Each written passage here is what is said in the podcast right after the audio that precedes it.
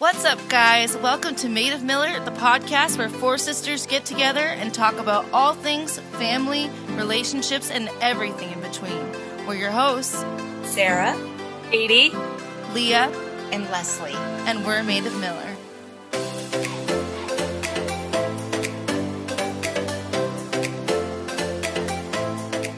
Hey, friends! Today is part four of our husband series, and today you get the final treat of hearing myself, Sarah, and my husband, Joseph. So let's get into it.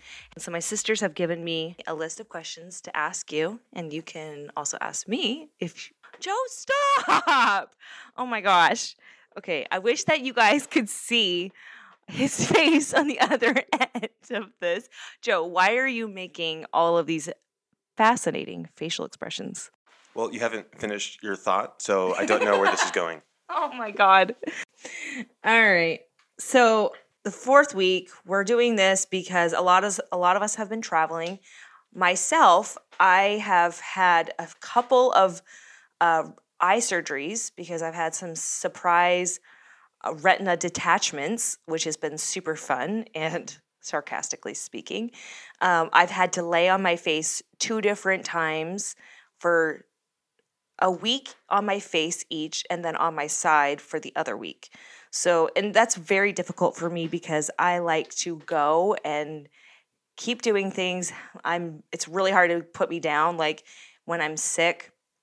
Like if I have a cold or something, like I'll still keep going. People won't even know that I'm sick because I just don't like to be um, still and that's really hard for me. Um, so I've actually had like this past year a lot of sickness where I've had to be um, just kind of laying in bed. Um, so it's been a difficult year. Um, anyways, all that to say, that's probably why I'm the last one because they were giving me time to get better, recover from my surgeries. God, I'm so nervous right now. I don't know why. I'm not normally this nervous. Joe, my husband Joseph, is like he's super techie, but he's also like real brain. He's really brainy. Basically, he's a big dork. Just kidding. And he makes me nervous because he's like, ah. This is so weird for me because I like as a profession i speak professionally. So it's so funny that he's making me so nervous. Like i could speak in front of 500 people and not feel nervous at all. But being one-on-one with my husband who i talk to every day on here is making me super nervous. Why do you feel this way? um i think that i i look up to you in a lot of ways because you're you are super intelligent um really smart you're techie and i feel like not necessarily that you're judging me but that you kind of and judging i don't say that in a critical sense like that you're like judgy like as in like you're being rude. You're just judgmental in the way that you look and view the world. Like you're constantly judging things whether it's i feel like you're constantly judging things whether it's correct evaluating that's a good way to put it. Thank you you're constantly evaluating things. So i feel like i need to be on it. Plus you want to be fast you want to be efficient and you have a lot of things to do so i want to i'm hyper aware of that. So, what is it like living with someone like me who drives for optimization, whereas oh. you may prefer a more flowy, naturally, a less regimented schedule and life flow? Yeah well you're you're just going along for the journey with me. Because at the beginning of our marriage i feel like you wanted things a very certain way and i didn't know how to communicate clearly to you like how i wanted to do fun things or be a little more flowy and you're very like stuck in your boxes. Uh, for instance this is a great example. Joe and i used to be directors of a teen camp in kansas city and we had like our weekly schedule. However mondays were our day off. And our department that we worked for used to have this large staff meeting and because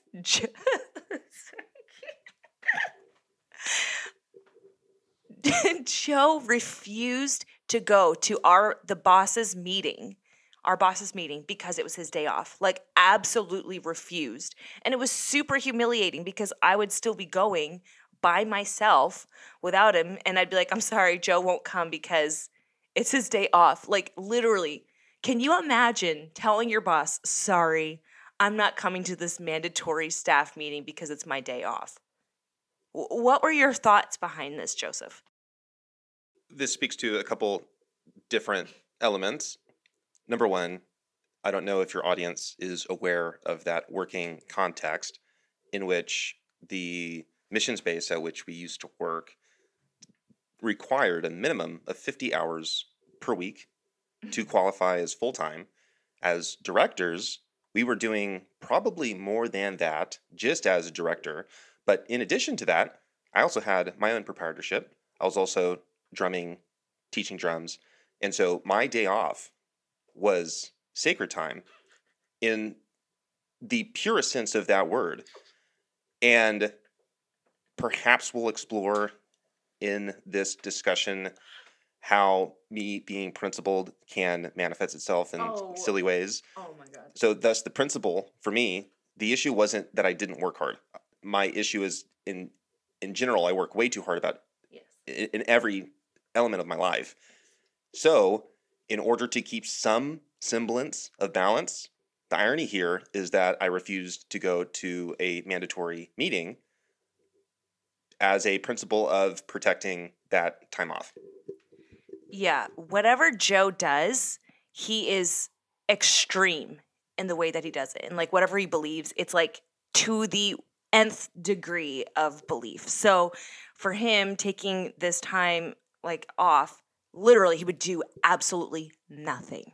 Like nothing. I'd be so pissed off because I'm like, we got to get the car, you know, fixed, or we got to like, you know, just mow the lawn. He would not do anything. And I'd be, I was so angry. I'm like, this is what people do on their days off. Like, unfortunately, as working adults and humans, like, you don't really get like a real day. I mean, I guess you can take a real day off. I suppose it was probably healthy, but because our life was so full and busy during the week, like we didn't have any other time to take care of business. So I felt like he was really good about setting aside that time. Um but I wasn't. Like I I didn't fully have like complete boundaries. This should be contextualized, however, this was pre-kids. Yes. Pre me going to school, pre I mean, almost an infinite amount of layers simpler. Today, I'm a very different person. I don't my even though I'm principled and those still manifest in sometimes humorous ways, I will not block out 24 hours in which I veg out. That doesn't happen anymore. Totally. Okay, so what is another example of like a humorous principled stance that you've taken recently? I could flip the question for me, I am being me. I'm not arbitrarily trying to be someone else or abide by someone else's standard of living philosophy. And so I may not notice when I do something that probably a normal person would think is absolutely outrageous. Uh, I mean, I suppose this is maybe a minor example, but I've recently started training jujitsu. And so from time to time, I'll catch myself walking into my workplace with part of my gi on because it's more efficient to wear half my gi so that when I get to the gym, I don't have to go into the back room and, and change it all. Gosh. Now, that's a, a minor manifestation, but it, it is nonetheless a representation of uh, certain elements in my life to, to make them simpler. They'll bleed into others and with somewhat of a, a comedic uh, flair. Okay, I'm I'm getting all excited over here because I have two examples. One is when earlier in our marriage, when Joe, when we'd be leaving the car, to be efficient, Joe would press the lock button really fast, but he would lock me in the car almost every time, therefore making it not efficient anymore because then he had to unlock it so I could get out of the car and then he could lock it again. The other thing is is that he has this idea that like um, when you leave your appliances plugged in, it's called like vampire. It's like using what is it called? Vampire Vampiric electricity. vampiric electricity. And so basically you're spending cents, not even probably not even cents, like over the course of the day, not using your appliances while it's plugged in. So he wants to save money. It's like in his mind he's it kind of falls in the same category of his like efficiency. But it is the most annoying, frustrating thing ever. I like just going to like warm something up in the microwave or I want to make some coffee. And I was like, I literally have to get down on my hands and knees and plug something in, plug an appliance in because it's unplugged. And he does it all throughout the day. So there'll be something I plug in and I think that it's still plugged in and I go to use it and it's unplugged again. And I'm like, ah, like I'm gonna kill you. Like, and I like remember like when he first started doing this, I'm like, you cannot do this with a washer and dryer. Like there's some things that are completely off limits. So fortunately, he doesn't touch that because I would, I would be in jail. I'd kill him. No, but yeah, he does it with like everything, like everything, like the TV. At least the TV's on a, a switch. So like, oh, oh my god, he's. oh my gosh, this man is gonna. He just reminded me. He does something with the peanut butter recently. So he takes the jar of peanut butter, and because you know, if you get natural peanut butter, it has like a bunch of oil in there that you're supposed to like stir in to like so it holds together. Anyways, he's been taking the peanut butter and flipping the jar upside down so he doesn't have to stir the oil in so it naturally stirs itself. But the thing that's so annoying about that is that I have to flip it up and you have to let it wait for a minute because if you lift up the lid too soon, the peanut butter drips all over the place. And I'm constantly getting peanut butter, sunflower butter all over my hands while I'm trying to make Sophia sandwiches or smoothies in the morning. And I'm like, it's not more efficient. This is actually more annoying. Why, Joe, do you think this is more efficient? Well, it is more efficient. Which I'll, I'll explain the efficiency in, on both levels. So, number one, you don't have to stir it anymore. Number two, whenever you go to apply the peanut butter, all you have to do is let it set for five seconds, and then when you unscrew it, you unscrew it slowly. Maybe give it a t- couple love taps, Oh my God. and then you examine just to make sure you're not going to get peanut butter over your on your fingers. And what's also great is there's a third efficiency here. When the jar of peanut butter or some flour butter or whatever it is is running low due to gravity, it's going to pull it down to the top so that you don't have to reach with the knife. It's all right there as if it's a brand new uh, tub of peanut butter. And so there's actually three layers of efficiency if you partner with the process. Oh my God. I totally disagree with you 100%. I still think, but yet, good wife award here. I'm not flipping the, I'm flipping the jars of peanut butter the way that he likes them, right? Wait, actually, I'm not. I put him back in upright and he goes in and flips them upside down on me. I won't. Yeah, he flips them up upside down on me. Custodial duty regarding Sophia's. Yes, Joe Joe's amazing. He helps me so much with making Sophia's food, especially since like all my surgeries and stuff. He's been very helpful. So in that regard, it's like, yeah, it's frustrating, but you have to pick your battles. Well, guys, we're gonna take a little break here, and when we come back, we are going to segue into some questions of how we met. Stay tuned. All right. Joe, where and when did we meet? There's potentially two answers to that question. I think we technically first met in a house in Grandview. One of our mutual friends, Jonathan Pollard, brought me there. We were, I don't know, 18, 19 ish, early college. And this house was full of girls, and that was very strange to me, especially if you know Jonathan Pollard. Uh, dear friend, it was always I was always surprised how he was able to network with the opposite sex so successfully. That was still an, an, an enigma to me. So I walk in and I only have brothers, and so I'm not used to being surrounded by a bunch of women, and so the whole episode was pretty overwhelming. So I walk through the kitchen, sit down in a chair, I think, and if my memory serves me right, you then asked me if I wanted food or something. Now, at the moment, I didn't put together that we were classmates and there was this broader context of us actually having some sort of connection outside of that example. But I think technically that was the first time we met. More broadly, we were in the same class in our Bible college experience. Mm-hmm.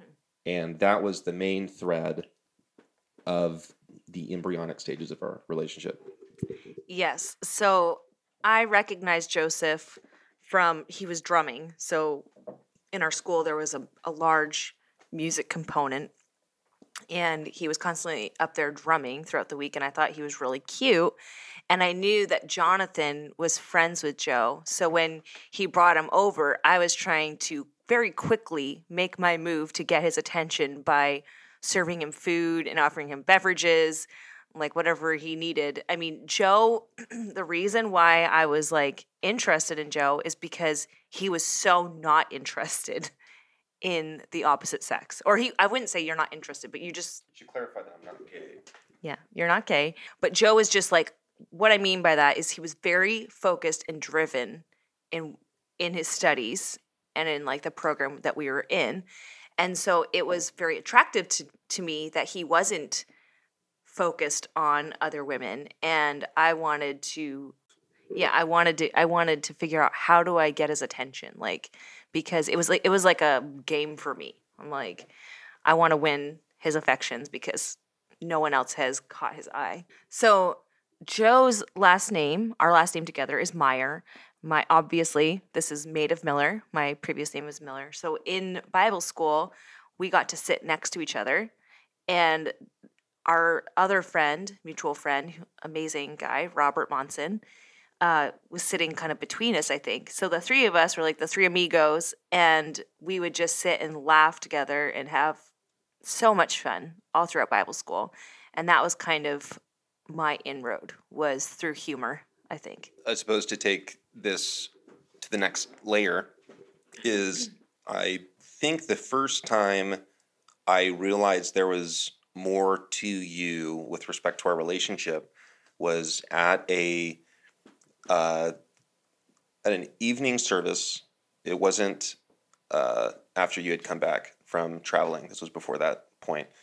You confronted me because you had found out that Robert was sick, and I didn't tell you that, but I knew.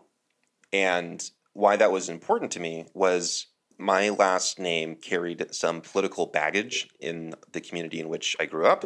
And so I rarely could trust someone to be honest with me because there was almost always an undercurrent of using me to get to someone else in my family. And for someone to be honest like that with me was very, very rare. And so I, I knew that I could trust you because even though that community was very devout, in many ways, politically, there was a very low trust level. And so you inverted that. And that was, I, I still remember that conversation. So, due to the particular nature of Joseph and I's spontaneous conversation today, we're considering doing a part two series uh, where we can answer more of the questions. So, if you're interested, let us know if you want a part two. So, we're going to do a few more minutes of the Q and A, but we probably won't go into all the details of our relationship. Okay, Joe, do we have any nicknames for one another? I suppose that's contextual. If you're mad at me, there could be certain terms used. But if these are affectionate names, the only, I mean, I, I call you love.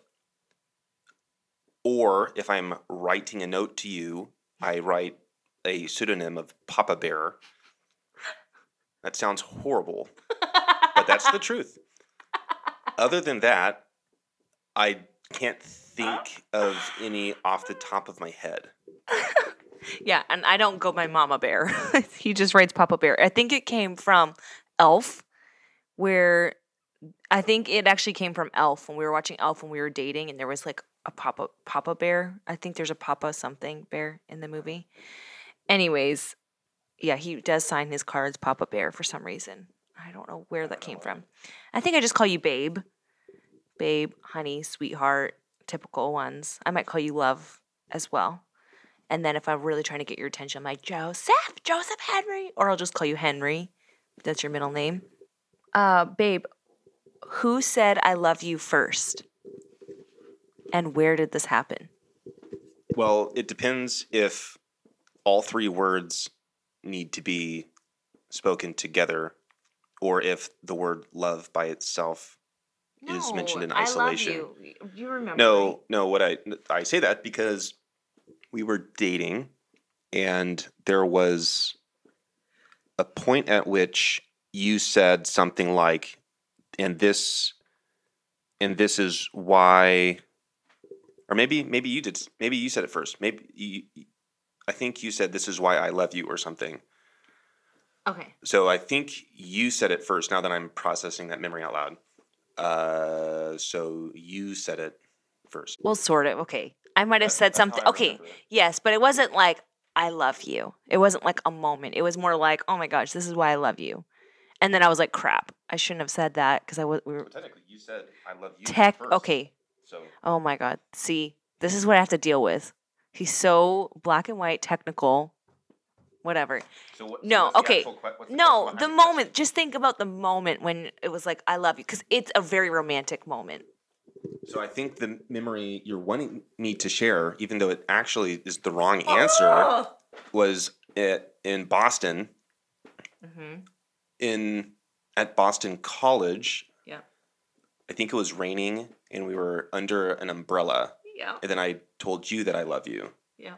but that actually doesn't answer the question because this says Oh my gosh. who said the three words "I love you" first, and you s- said that to me first. You're ruining the moment. It was a very special romantic moment where, yes, we were in Boston on a trip with our school. Joe and I were out walking. We would get together every morning and walk around Boston, which Boston is my favorite city. And it was actually the city that I used to say I wish I could fall in love in Boston, which was really fun. That Joe, for the first time, said, I love you. And we were standing underneath an umbrella while it was raining. Um, it was super romantic, and I thought I was gonna faint because it was he was holding me under the umbrella. And anyways, it was very sweet.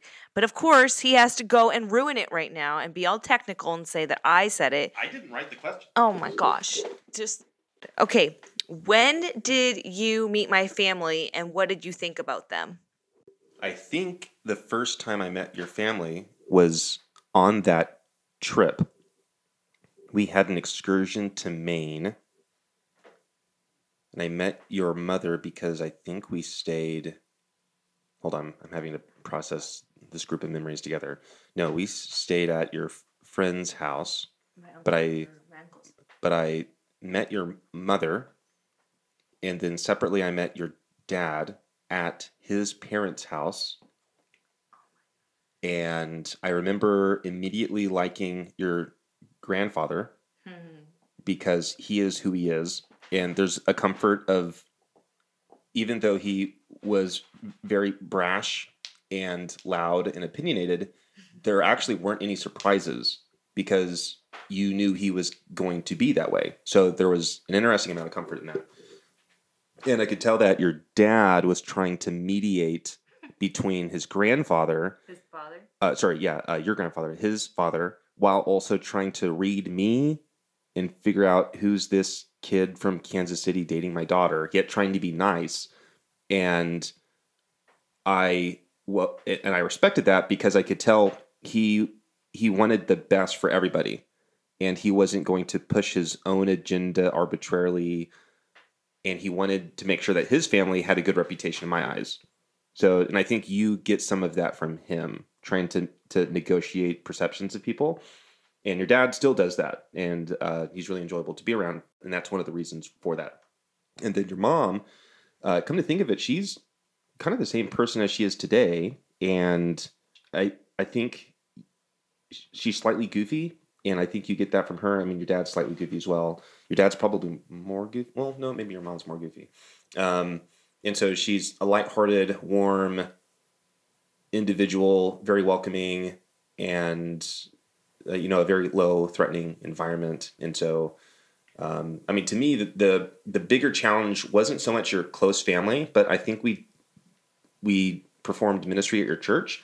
You know, It was more, oh, this is Sarah's entire social world in Maine, and I'm having to navigate all of these individual perceptions of who I am, and even though I've lived in small towns, there definitely was a small town vibe to conversations and recognizing that if I was going to earn my spot here, I was going to have to win it overwhelmingly. I still don't know if I've totally done that, but uh, which is interesting. Yet it was more balancing. Oh, it's not just Sarah's family that I have to win over; it's these hundreds of people, or no, dozens. I'm exaggerating. Dozens of people that that have known Sarah her entire life, and this is the first time I'm meeting them, and uh, just trying to navigate those tumultuous waters. Yeah, I definitely would say that you had a very intense first meeting of the family because it was the entire family basically all in one time. Um, okay, how long have we been together? In total, about 12 years. We're about to celebrate our 10th wedding anniversary in May, which is super fun. And we were, had a trip planned to Europe that we were going to do, but we have to postpone that because of COVID. However, we do get to go to Hawaii and visit Katie and her family, which will be super fun. Um, okay, two more questions. And again, if you want a part two from us, let us know. What am I really good at? You probably have the highest social intuition out of anyone I've ever met. What I mean by this is I'll walk through some social terrain and I'll have a, a, a very particularly directed route through it. And my perce- perception will be basically just as wide as my route is. Whereas you'll walk through that same social terrain and see the whole landscape. So by the time we finally cross through it, you'll look at me and say, Hey, did you notice that this, that, that, that, and that, and this and the other thing are going on? And my response almost always is, I didn't see that. I didn't notice that. No, there's no way that's true. And then nine, 9.9 times out of 10, you're right. So it got to the point where basically, from my point of view, Sarah can basically tell the future from her experience in a social gathering, whereas I cannot. That is just not part of uh, my social makeup. And so that I think is your biggest skill, and you've used that repeatedly to your own benefit professionally and socially because you're able to just through intuition map trajectories of different uh, people's you know preferences in a social dynamic and make sure that if you're hosting parties that the right people are grouped with the right people for the right reasons in the right you know time span for the right reasons. And it's it's it's all it, it actually is scientific in a way but it, it comes so naturally to you that it seems like it's effortless but i would never be able to do that ever yeah so she's nodding uh, vigorously in agreement that I, I would miserably fail i would be the worst party planner in the world in fact i could get a job being the worst party planner in the world so uh, she's the absolute opposite of that, and it, it it comes so naturally that you would think. I mean, it, it's arguably genius level, and it's not just my perception of that. Uh, my brother, uh, he's said the same thing as well, and he, uh, Jesse, he, and he knows you obviously less than I do, but nonetheless, when Jesse does have a comment to say, it's usually insightful. And so, again, just corroboration on that point. So that is, I think, your biggest skill. Okay, and then final question. What am I really bad at? I think that there are situations in which you find yourself that just like you can map a trajectory exceptionally well, you can it there are times in which those trajectories are made up and cause you unnecessary stress because those made up trajectories end up being shadow trajectories and they're more maps of concern than they are actualities. And so then you end up feeling stress over what may as well be a ghost. And yet, this is sort of the yin yang of being so intuitive regarding social dynamics. So, it's making sure to cage the negative components of that while still emphasizing the positive components of that.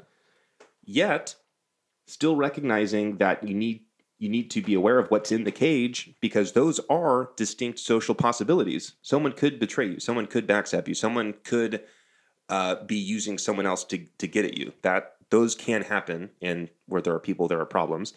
So you, you those are natural effects, but they haven't happened, and most of the time they don't happen, or or if they or if they do, they it's it, it's pretty obvious that they will. Yeah. And so the I guess it's sort of just like the shadow side of that superpower, where being careful about not letting hypotheticals be a source of stress.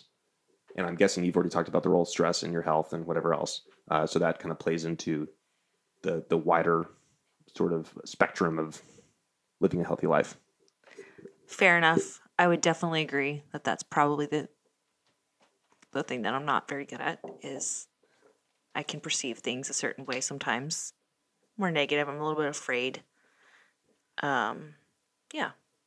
Have, I think there's sometimes fear that's driven. But if I feel safe and like I know I'm like very much like it's, it's a safe place, I'm loved, then I don't worry about that type of thing. Um, so yeah, I would agree. Um, anyways, I think this was a really good podcast. I had a lot of fun with you. Did you have fun today? See, See. All right, guys. Thanks for joining Joe and I today. We had an awesome time, super fun time chatting with each other and to you. So make sure to go on to our podcast, Apple, and like us, rate us, let us know what you think, how we can improve, what you want to hear. Follow us on Instagram at Made of Miller, and join us for next week when all four of us sisters get back together. We love you guys. I'll talk to you soon. Bye.